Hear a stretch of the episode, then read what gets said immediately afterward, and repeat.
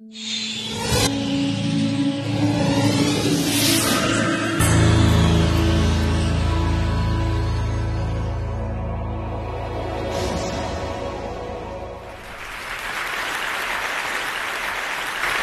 System D, this is a store.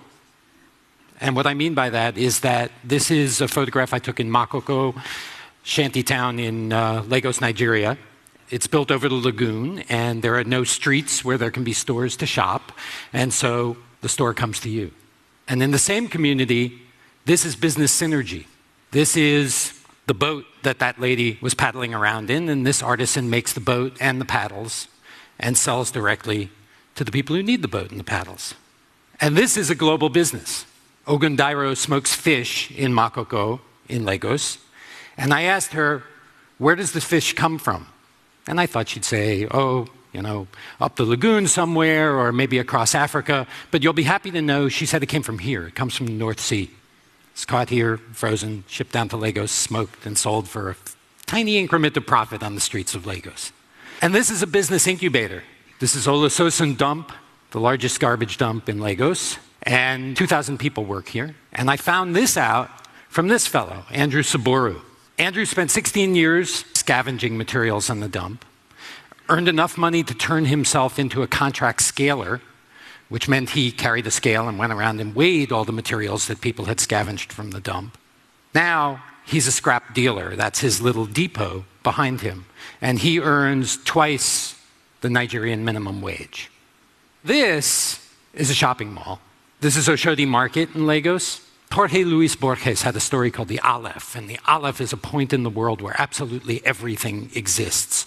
And for me, this image is a point in the world where absolutely everything exists. So, what am I talking about when I talk about System D? It's traditionally called the informal economy, the underground economy, the black market. Um, I don't conceive of it that way. I think it's really important to understand that something like this is totally open. It's right there for you to find. All of this is happening openly and above board. There's nothing underground about it. It's our prejudgment that it's underground. Um, I've pirated the term System D from the former French colonies. There's a word in French that is uh, débrouillardise, that means to be self reliant. And the former French colonies have turned that into System D for the economy of self reliance or the DIY economy. But governments hate the DIY economy. And that's why I took this picture in 2007, and this is the same market in 2009. And I think when the organizers of this conference were talking about radical openness, they didn't mean that the streets should be open and the people should be gone. I think what we have is a pickle problem. I had a friend who worked at a pickle factory, and the cucumbers would come flying down this conveyor belt, and his job was to pick off the ones that didn't look so good and throw them in a bin labeled relish, where they'd be crushed and mixed with vinegar and used for other kinds of profit. This is the pickle economy. We're all focusing on this is a statistic from earlier this month in the Financial Times. We're all focusing on the luxury economy it's worth $1.5 trillion every year, and that's a vast amount of money, right? It's three times the gross domestic product of Switzerland. So it's vast. But it should come with an asterisk. And the asterisk is that it excludes two thirds of the workers of the world. 1.8 billion people around the world work in the economy that is unregulated and informal. It's a huge number. And what does that mean? Well, it means if it were united in a single political system, one country,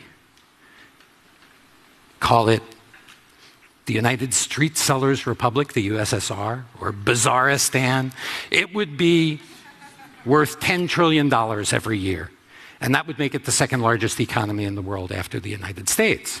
And given that projections are that the bulk of economic growth over the next 15 years will come from emerging economies in the developing world, it could easily overtake the United States and become the largest economy in the world. So the implications of that are vast because it means that this is where employment is 1.8 billion people, and this is where we can create a more egalitarian world because people are actually able to earn money and live and thrive, as Andrew Saboru did. Big businesses have recognized this. And what's fascinating about this slide, it's not that the guys can carry boxes on their heads and run around without dropping them off. It's that the Gala sausage roll is a product that's made by a global company called UAC Foods that's active throughout Africa and the Middle East. But the Gala sausage roll is not sold in stores. UAC Foods has recognized that it won't sell if it's in stores. It's only sold by a phalanx of street hawkers who run around the streets of Lagos at bus stations and in traffic jams and sell it as a snack. And it's been sold that way for 40 years. It's a business plan for a corporation. And it's not just in Africa. Here's Mr. Clean looking amorously at all the other Procter & Gamble products. And Procter & Gamble, you know, the statistic always cited is that Walmart is their largest customer. And it's true as one store, Walmart buys 15%, does 15% of Procter & Gamble's businesses with Walmart. But their largest market segment is something that they call high frequency stores, which is all these tiny kiosks and the lady in the canoe and all these other businesses that exist in System D, the informal economy.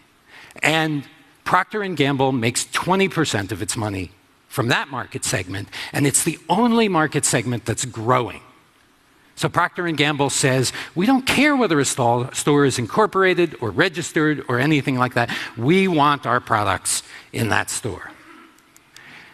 And then there's mobile phones. This is an ad for MTN, which is a South African multinational active in about 25 countries. And when they came into Nigeria, Nigeria is the big dog in Africa. One in seven Africans is a Nigerian. And so everyone wants into the mobile phone market in Nigeria. And when MTN came in, they wanted to sell them mobile service like I get in the United States or like people get here in the UK or in Europe. Expensive monthly plans, you get a phone, you pay overages, you're, you're killed with fees. And their plan crashed and burned. And they went back to the drawing board and they retooled and they came up with another plan. We don't sell you the phone. We don't sell you the monthly plan. We only sell you airtime. And where's the airtime sold? It's sold at umbrella stands all over the streets where people are unregistered, unlicensed, but MTN makes most of its profits, perhaps 90% of its profits, from selling through System D, the informal economy. And where do the phones come from? Well, they come from here. This is in Guangzhou, China. And if you go upstairs in this rather sleepy looking electronics mall, you find the Guangzhou Dashatou Secondhand Trade Center.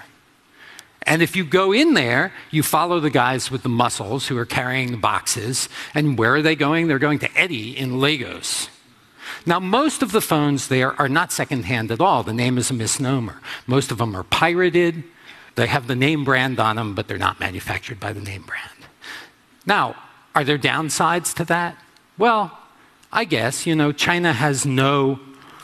Uh, no intellectual property, right? Versace without the vowels, Joe money instead of Armani, S Gucci. And all around the world, this is how products are being distributed. So, for instance, in one street market on Rua 25 de Março in Sao Paulo, Brazil, you can buy fake designer glasses, you can buy cloned cologne, you can buy pirated DVDs, of course, you can buy New York Yankees caps in all sorts of unauthorized patterns. You can buy cuecas baratas, designer underwear that isn't really manufactured by a designer, and even pirated evangelical mixtapes. now, businesses tend to complain about this, and they're, they're, they're, I don't want to take away from their entire validity of complaining about it, but um, I did ask a major sneaker manufacturer earlier this year what they thought about piracy. And they told me, well, you can't quote me on this because if you quote me on this, I have to kill you. But they use piracy as market research. The sneaker manufacturer told me that if they find that Pumas are being pirated, or Adidas are being pirated, and their sneakers aren't being pirated, they know they've done something wrong. So it's very important to them to track piracy exactly because of this. And the people who are buying the pirates are not their customers anyway, because their customers want the real deal. Now, there's another problem. This is a real street sign in Lagos, Nigeria. All of System D really doesn't pay taxes, right? And when I think about that, first of all, I think the government is a social contract between uh, the people and the government. And if the government isn't transparent, then the people aren't going to be transparent either. But also that we're blaming the little guy who doesn't pay his taxes, and we're not recognizing that everyone's fudging things all over the world, including some extremely respected businesses. And I'll give you one example. There was one company that paid 4,000 bribes in the first decade of this millennium. And a million dollars in bribes every business day, right? All over the world. And that company was the big German electronics giant, Siemens. So this goes on in the formal economy as well as the informal economy. So it's wrong of us to blame. And I'm not singling out Siemens, I'm saying everyone does it. Okay? I just want to end by saying that if Adam Smith had framed out a theory of the flea market instead of the free market, what would be some of the principles? First, it would be to understand that it could be considered a cooperative, and this is a thought from the Brazilian legal scholar Roberto Mangabeira Unger. Cooperative development is a way forward. Secondly, from the Swiss anarchist philosopher Paul Feyerabend, facts are relative, and what is a massive right of self reliance to a Nigerian business person is considered unauthorized and horrible to other people. And we have to recognize that there are a difference in how people define things and what their facts are. And third is, and I'm taking this from the great American beat poet Allen Ginsberg, that alternate economies, barter and different kinds of currency, alternate currencies, are also very important. And he talked about buying what he needed just with his good looks. And so I just want to leave you there and say that this economy is a tremendous force for global development, and we need to think about it that way. Thank you very much.